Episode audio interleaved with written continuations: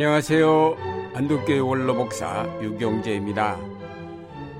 마가복음 8장 27절 이하 말씀에 보면 예수님께서 베드로의 신앙 고백을 들으신 후 처음으로 인자가 고난받고 죽임을 당하였다가 사흘 만에 살아날 것을 가르치셨습니다. 이때로부터 예루살렘을 향하여 올라가시면서 세 번에 걸쳐 인자의 순환을 예고하셨습니다. 예수님께서 제자들에게 세 번에 걸쳐 순환을 예고하신 것은 제자들이 갖고 있는 잘못된 환상을 깨고 앞으로 다가올 순환에 대비하게 하시기 위한 것이었습니다. 첫 번째 순환 예고는 베드로의 신앙 고백 이후에 있었습니다. 예수님께서 제자들에게 너희는 나를 누구로 하느냐라고 물으신 데 대하여 베드로가 선생님은 그리스도이십니다라고 대답을 하였습니다. 마가복음에서는 베드로에 대한 칭찬이 없고 다만 아무에게도 이 사실을 알리지 말라고만 당부하셨습니다. 그리고는 바로 이어 그의 고난과 죽음 그리고 부활을 말씀하셨습니다. 제자들이 예수님을 따르기는 했으나 그들에게는 믿음이 없었고 말씀을 듣고도 깨닫지 못하였으며 예수님이 누구인지조차 전혀 깨닫지 못하였습니다. 베드로가 제자들을 대표하여 예수님을 그리스도라고 고백하기는 했지만 그들은 예수님을 현재 그들이 당면한 문제를 해결해 줄 수 있는 메시아 정도로 생각하였습니다. 그래서 예수께서 물으셨을 때 베드로는 주저하지 않고 그리스도라고 대답을 하였던 것입니다. 예수님이 생각한 그리스도의 의미와는 전혀 다른 것이었지만 일단은 예수님께서 칭찬을 하셨습니다. 제자들이 그 정도라도 대답을 할 수 있게 된 것은 큰 발전이었기 때문입니다. 그래서 예수님은 다음 단계로 나아가 비로소 처음 순환을 예고하셨습니다. 예수가 그리스도이시란 고백을 제자들이 하기까지도 상당한 시간이 걸렸지만 더욱 어려운 과정은 그 그리스도가 고난을 받아 죽어야 된다는 사실을 제자들에게 깨닫게 하는 일이었습니다. 제자들은 그리스도가 왜 고난을 받아야 하는지를 이해할 수가 없었습니다. 하나님의 아들이요, 능히 모든 세력을 꺾을 수 있는 능력을 지닌 분이요, 누구도 대항할 수 없는 권위를 가진 그리스도가 어찌하여 죽임을 당한다는 것인지 이해할 수 없었던 것입니다. 오늘날 우리도 그리스도인들이 당하는 고난에 대하여 이해하지 못하기는 마찬가지입니다. 왜 고난을 통해서만 그리스도가 될 수 있는 것인가? 왜 죽음을 통과하여야만 구원이 가능한가? 죽지 않고도 구원받는 길은 없는가? 그래서 우리가 예수 그리스도를 믿는다고 신앙을 고백하지만 가만히 그 내용을 들추어 보면 베드로와 같은 신앙 고백임을 알게 됩니다. 영광만 받는 그리스도, 능력으로 나를 구원하시는 그리스도, 나를 천국에 들어가게 해주는 그리스도가 우리가 고백하는 내용입니다. 우리의 신앙 고백에는 바울이 말했던 십자가에 못 박힌 그리스도는 빠져 있기가 일수입니다.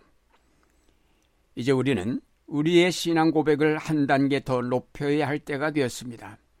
십자가에 못 박히신 그리스도를 분명히 고백하고 그 십자가의 의미를 바로 깨달아 알고 그 십자가를 향해 담대하게 나아갈 수 있는 그리스도인들이 되어야 하겠습니다.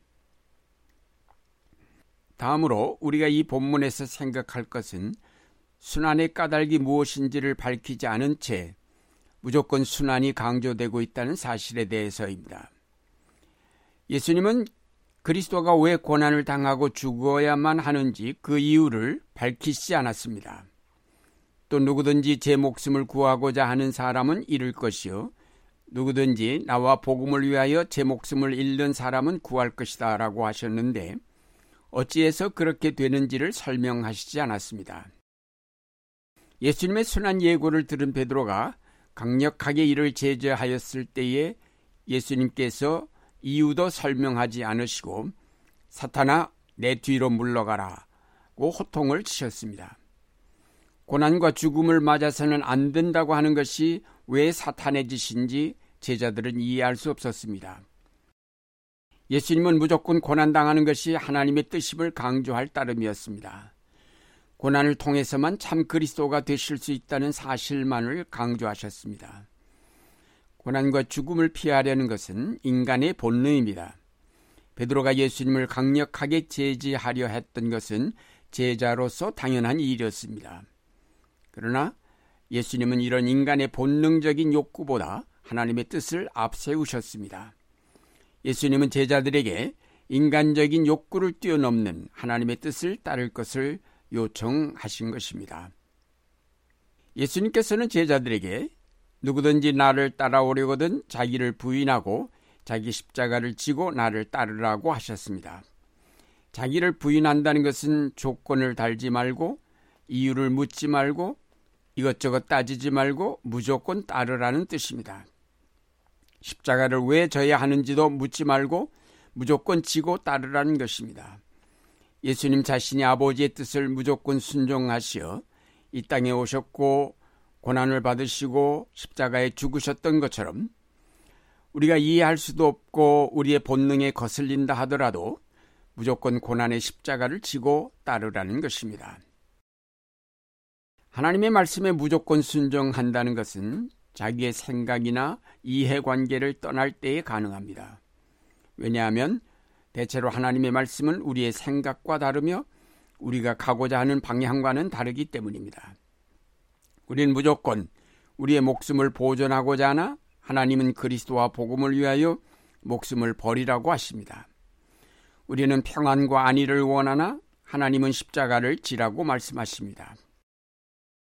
예수님의 첫 번째 순환 예고는 제자들에게 이제 그들의 생각, 그들의 목숨을 버려야 할 것을 가르치신 것입니다.